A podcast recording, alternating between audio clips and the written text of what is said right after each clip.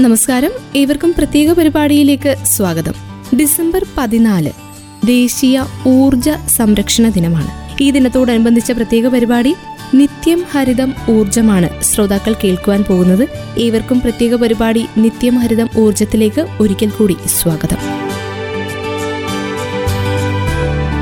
അനിയന്ത്രിതമായ carbon emission ആഗോള താപനം അടക്കമുള്ള പ്രതിസന്ധിയെ മറികടക്കാൻ പാശ്ചാത്യ രാജ്യങ്ങളും എന്തിനേറെ ഫോസിൽ ഇന്ധനങ്ങളുടെ കലവറയായിട്ടുള്ള ഗൾഫ് രാജ്യങ്ങൾ പോലും ഗ്രീൻ എനർജി എന്ന പ്രഖ്യാപിത നയത്തിലേക്ക് അതിവേഗം നീങ്ങിക്കഴിഞ്ഞു.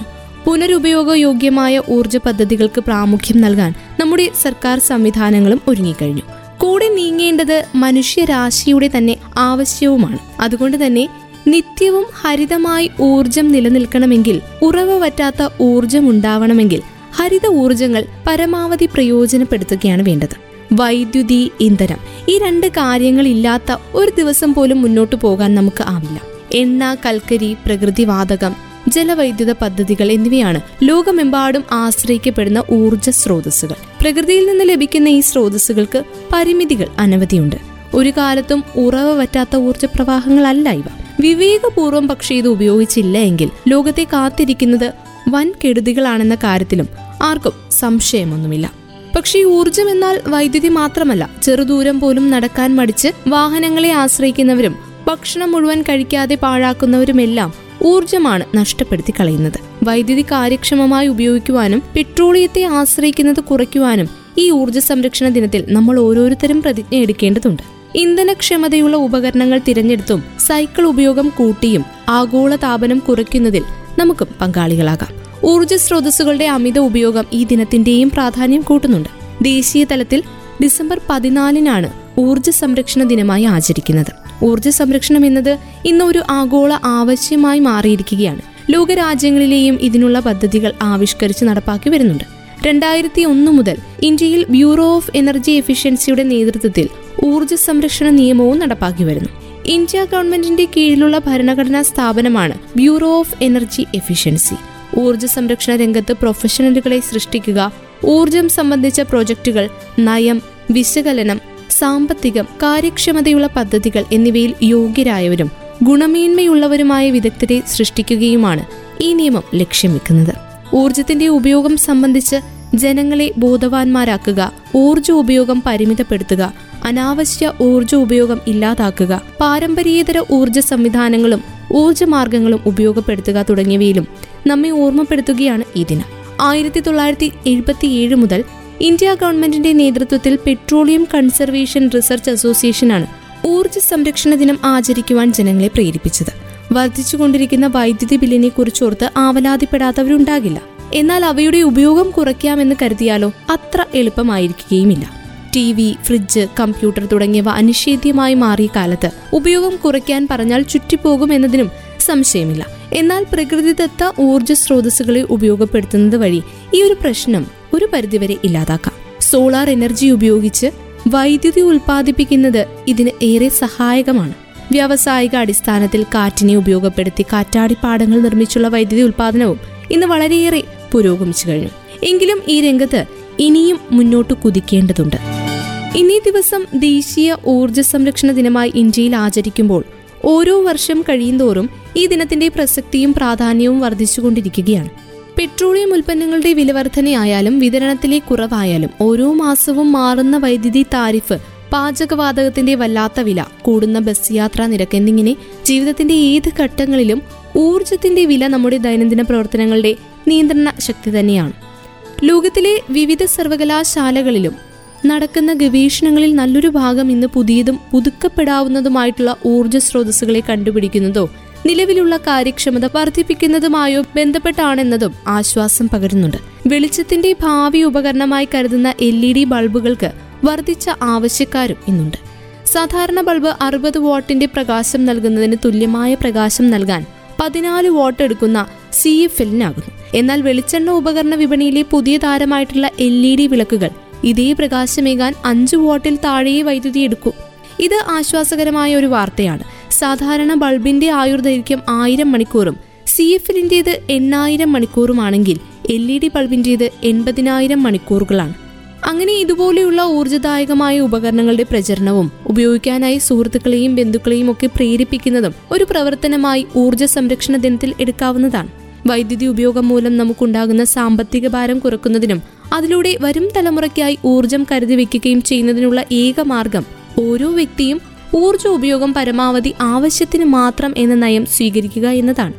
ഇനിയിപ്പോൾ ഒരു വീട് നിർമ്മിക്കുമ്പോൾ പ്രകൃതിയിൽ നിന്നുള്ള വെളിച്ചം അകത്തു കടക്കുന്ന വിധത്തിൽ നിർമ്മാണ ഘട്ടത്തിൽ നടപടികൾ സ്വീകരിക്കുക. ആഴ്ചയിൽ ഒരു ദിവസമെങ്കിലും പരമാവധി വൈദ്യുതി ഉപകരണങ്ങൾ പ്രവർത്തിപ്പിക്കാതിരിക്കാൻ ശ്രദ്ധിക്കുക. നിലവിൽ വൈദ്യുതി ഉപയോഗം കൂടിയ ബൾബുകൾ ഇന്ന് തന്നെ മാറ്റുമെന്ന് തീരുമാനിക്കുക. വിറകോ എൽ ഉപയോഗിക്കാൻ കഴിയാത്ത സന്ദർഭത്തിൽ മാത്രം ഇൻഡക്ഷൻ കുക്കർ ഉപയോഗിക്കാം. വീടിന് പുറത്തോ ഓഫീസിന് പുറത്തോ സുരക്ഷിതമായ ആവശ്യങ്ങൾക്ക് വേണ്ടി മാത്രം ബൾബുകൾ തെളിയിക്കുക. ഫ്രിഡ്ജ് വാഷിംഗ് മെഷീൻ ഇസ്തിരിപ്പെട്ടി എന്നിവ വാങ്ങുമ്പോൾ വൈദ്യുതി ഉപഭോഗം കുറഞ്ഞതിനെ തിരഞ്ഞെടുത്ത് വാങ്ങുക. ആളുകൾ മുറിക്കുള്ളിൽ ഇല്ലാത്തപ്പോൾ എ സി ഓഫാക്കാനും മറക്കരുത്. ചൂടുവെള്ളം ആവശ്യത്തിന് മാത്രം ഉപയോഗിക്കുക തുടങ്ങിയ പല മാർഗങ്ങളും ഊർജ സംരക്ഷണത്തിനായി അവലംബിക്കാവുന്നതാണ്. വർദ്ധിച്ചു വരുന്ന ഊർജക്ഷാമം നമ്മുടെ ജീവിതത്തെ സാരമായി ബാധിക്കാൻ തുടങ്ങിക്കഴിഞ്ഞു. ഊർജ ഉൽപാദനത്തിനായി പെട്രോളിയം കൽക്കരി മുതലായ സ്രോതസ്സുകളെ നാം വിവേകരഹിതമായി ചൂഷണം ചെയ്യുന്നുമുണ്ട്. എന്നാൽ ഇവയുടെ അമിതമായ ഉപയോഗത്തിന്റെ പരിണത ഫലമായിട്ടാണ് ആഗോള താപനവും കാലാവസ്ഥാ വ്യതിയാനവും ഒക്കെ എത്തിയിരിക്കുന്നത്. മാനവരാശിയുടെ നിലനിൽപ്പിൽ തന്നെ അപകടപ്പെടുത്തിയേക്കാവുന്ന ഈ ഒരു പ്രതിഭാസങ്ങൾക്ക് നാം തന്നെ പരിഹാരം കണ്ടെത്തേണ്ടതുണ്ട്. സകല ഊർജ സ്രോതസ്സുകളെയും ആവശ്യാനുസരണം ഉപയോഗിച്ചുകൊണ്ട് അവയുടെ ഉപയോഗത്തിലുണ്ടാകുന്ന നഷ്ടം പരമാവധി കുറച്ച് ഒരു പുതിയ ഊർജ ഉപഭോഗ സംസ്കാരം വളർത്തിയെടുക്കണം. പാഴായി പോകുന്ന ഊർജത്തെ ഉപയോഗപ്പെടുത്തുകയും വേണം. ലഭ്യമായ ഊർജ രൂപങ്ങൾ പാഴ്ചെലവുകൾ കുറച്ച് കാര്യക്ഷമവും വിവേകപൂർണവുമായി ഉപയോഗിക്കുന്ന ശീലമാണ് ഊർജ സംരക്ഷണം എന്നതുകൊണ്ട് അർത്ഥമാക്കുന്നത്. പ്രകൃതിയിൽ ലഭ്യമായ പാരമ്പര്യേതര ഊർജ രൂപങ്ങളെ കണ്ടെത്തി അവയെ പരിപോഷിപ്പിച്ച് ഉപയോഗപ്പെടുത്തുക എന്നതും ഇതോടൊപ്പം പരമപ്രധാനമാണ്. ഇരുപത്തിയൊന്നാം നൂറ്റാണ്ടിന്റെ മധ്യത്തോടെ ലോകത്തിന്റെ മുഴുവൻ ഊർജ ആവശ്യങ്ങളും ഹരിത ഊർജ സ്രോതസ്സുകളിൽ നിന്നും ലഭ്യമാക്കാമെന്ന് തെളിയിക്കുന്ന ഊർജ റിപ്പോർട്ട്. രണ്ടായിരത്തി അൻപതിൽ നൂറ് ശതമാനം ഹരിത ഊർജം എന്ന പഠനം ഡബ്ല്യു ഡബ്ല്യു എഫ് ഇന്റർനാഷണൽ രണ്ടായിരത്തി പതിനൊന്നിൽ പ്രസിദ്ധപ്പെടുത്തിയിരുന്നു. ആ ആഗോള പഠനത്തിന്റെ ദേശീയ പ്രാദേശിക തലങ്ങളിൽ പിന്തുടർച്ചയായി പലയിടങ്ങളിലും പഠനം തുടർന്ന് നടന്നിട്ടുണ്ട്. അങ്ങനെയാണ് കേരളത്തിന്റെ ഊർജ ആവശ്യങ്ങളും രണ്ടായിരത്തി അൻപതിൽ നൂറ് ശതമാനം സുസ്ഥിര ഊർജത്തിൽ നിന്ന് ലഭ്യമാക്കാൻ കഴിയുമോ എന്ന പഠനം നടത്താൻ ഡബ്ല്യു ഡബ്ല്യു എഫ് ഇന്ത്യ തീരുമാനിച്ചത്. അതിനായി പൂന ആസ്ഥാനമാക്കിയുള്ള വിശ്വ സുസ്ഥിര ഊർജ ഇൻസ്റ്റിറ്റ്യൂട്ടിനെ World Institute of Sustainable Energy ആ ഇൻസ്റ്റിറ്റ്യൂട്ടിനെ ചുമതലപ്പെടുത്തുകയുണ്ടായി. സാങ്കേതികമായി കേരളത്തിന്റെ രണ്ടായിരത്തി അൻപതിലെ ഊർജ ആവശ്യങ്ങളുടെ തൊണ്ണൂറ്റിയഞ്ച് ശതമാനം ഹരിത സ്രോതസ്സുകളിൽ നിന്നും ഉൽപ്പാദിപ്പിക്കാം എന്നതാണ് ഈ പഠനത്തിന്റെ പ്രധാന നിഗമനം. പൊതുവായി പറഞ്ഞാൽ ഈ പഠനഫലങ്ങൾ തെളിയിക്കുന്നത് നടപ്പ് രീതിയിലുള്ള സാമ്പത്തിക വളർച്ച തുടർന്നു കഴിഞ്ഞാൽ കൂടുതൽ കൂടുതൽ ഇല്ലാതായി വരുന്ന അസ്മക ഇന്ധനങ്ങളെ കേരളത്തിന് ആശ്രയിക്കേണ്ടി വരുമെന്നാണ്. ഊർജ സംരക്ഷണം ഊർജ കാര്യക്ഷമത സ്രോതസ് മാറ്റം എന്നീ രംഗങ്ങളിലെ നിശ്ചിതമായ ഇടപെടലുകളിലൂടെ ഊർജ ആവശ്യം ഗണ്യമായി കുറയ്ക്കുവാൻ സാധിക്കും. അങ്ങനെ വെട്ടിച്ചുരുക്കിയ ഊർജ ആവശ്യം മുഴുവൻ രണ്ടായിരത്തി അൻപതിൽ ഹരിത സ്രോതസ്സുകളിൽ നിന്ന് ലഭ്യമാക്കുക വഴി അസ്മക ഇന്ധനങ്ങളെ ആശ്രയിച്ചുള്ള വികസന മാതൃകയിൽ നിന്ന് കേരളത്തിന് മുക്തമാകാൻ സാധിക്കും. പുനരുപയോഗിക്കാവുന്ന ഊർജ മേഖലയിൽ ഇതിനകം തന്നെ വലിയ മുന്നേറ്റം നടത്തിക്കൊണ്ടിരിക്കുന്ന കേരളം. യുണൈറ്റഡ് നേഷന്റെ ഡൈസ്റ്റൈനബിലിറ്റി ഡെവലപ്മെന്റ് ഗോൾസിൽ ഭാരതത്തിലെ നീതി ആയോഗിന്റെ പട്ടികയിൽ ഒന്നാം സ്ഥാനത്തു കൂടിയാണ്. സോളാർ പദ്ധതികൾ സീറോ എമിഷൻ ഉറപ്പാക്കുന്ന ഇലക്ട്രിക് വാഹനങ്ങൾ എന്നിവയെല്ലാം ഇതിന്റെ ഭാഗമാണ്. വീടുകൾ വ്യവസായ സ്ഥാപനങ്ങൾ മാളുകൾ വൻകിട ഫാക്ടറികൾ എന്നിവിടങ്ങളിലെല്ലാം പുനരുപയോഗ ഊർജ പദ്ധതികൾ നടപ്പിലാക്കപ്പെടണം. ഇതിലൂടെ ഊർജ നഷ്ടം ഒരു പരിധിവരെ പരിഹരിക്കാനും വൈദ്യുതി ഉപഭോഗം ഒരു പരിധിവരെ കുറച്ചു കൊണ്ടുവരുവാനും സാധിക്കും. അശാസ്ത്രീയമായ ഊർജ ഉപയോഗ രീതികളാണ് പലപ്പോഴും ഇതിന് വിഘാതം സൃഷ്ടിക്കുന്നത്. മികച്ച സാങ്കേതിക വിദ്യ സ്വീകരിക്കൽ അവയുടെ കൃത്യമായ നടപ്പിലാക്കൽ കാലാകാലങ്ങളിൽ അവയുടെ പ്രവർത്തനം ഉറപ്പാക്കൽ എന്നിവയും വളരെ പ്രാധാന്യം അർഹിക്കുന്നുണ്ട്. പദ്ധതി ചെലവ് അല്പം കൂടുതലാണെങ്കിൽ തന്നെ ദീർഘകാലത്തിൽ മികച്ച ലാഭം ഇവ നേടിത്തരുമെന്ന് കണക്കുകൾ സൂചിപ്പിക്കുന്നു. ഹരിത ഊർജ രംഗത്ത് ഒരു കേരള മോഡൽ സൃഷ്ടിക്കുക എന്നത് മാത്രമല്ല അത് പുനർപരിഷ്കാരങ്ങളിലൂടെ മുന്നോട്ട് കൊണ്ടുപോകുക എന്നതും തുല്യ പ്രാധാന്യം അർഹിക്കുന്ന ഒന്ന് തന്നെയാണ്. കേരളത്തിൽ ഒരു കോടിയിലേറെ വരുന്ന വൈദ്യുതി ഉപഭോക്താക്കളിൽ എൺപത്തിയഞ്ച് ലക്ഷത്തിലധികവും ഗാർഹിക വിഭാഗത്തിൽ പെടുന്നവരാണ്. അതുകൊണ്ട് തന്നെ ഓരോ വീട്ടിലും നടത്തുന്ന ഊർജ സംരക്ഷണ പ്രവർത്തനങ്ങൾ വഴി വൈദ്യുതി ഉപയോഗം ഗണ്യമായി കുറയ്ക്കുവാൻ സാധിക്കും. ഇതിൽ കുട്ടികൾക്ക് വലിയ പങ്ക് വഹിക്കാനുണ്ട്. പ്രകൃതിദത്തമായ വെളിച്ചവും കാറ്റും പരമാവധി പ്രയോജനപ്പെടുത്തി പകൽ സമയത്തെ വൈദ്യുതി ഉപയോഗം നിയന്ത്രിക്കാം. Star ലേബലുകളുള്ള fridge washing machine L E D television എന്നിവ പഴയ ഉപകരണങ്ങൾക്ക് പകരമായി ഘട്ടം ഘട്ടമായി ഉപയോഗത്തിൽ കൊണ്ടുവരുന്നതോടെ ഉയർന്ന ഉപയോഗം പിടിച്ചു നിർത്തുകയും ചെയ്യാം. സൂര്യപ്രകാശത്തിൽ ചാർജ് ചെയ്യാവുന്ന ഇൻവെർട്ടറുകളും വാട്ടർ ഹീറ്ററുകളും ഒക്കെ ഊർജ സംരക്ഷണത്തിന് വളരെ ഫലപ്രദമാണ്. വൈദ്യുതി ഉപകരണങ്ങൾ കാര്യക്ഷമമായും യുക്തിബോധത്തോടെയും ഉപയോഗിക്കുന്നത് വഴി പാഴായി പോകുന്ന ഊർജത്തിന്റെ അളവ് പരമാവധി കുറച്ചു കൊണ്ടുവരികയും ചെയ്യാം. ഇന്ന് ഡിസംബർ പതിനാലാം തീയതി ദേശീയ ഊർജ സംരക്ഷണ ദിനത്തിൽ ഊർജം വെറുതെ പാഴാക്കില്ല എന്നൊരു പ്രതിജ്ഞ കൂടി നമുക്കെടുക്കാം. ഊർജ സംരക്ഷണ ദിനത്തോടനുബന്ധിച്ചുള്ള പ്രത്യേക പരിപാടി ഇവിടെ പൂർണമാകുന്നു.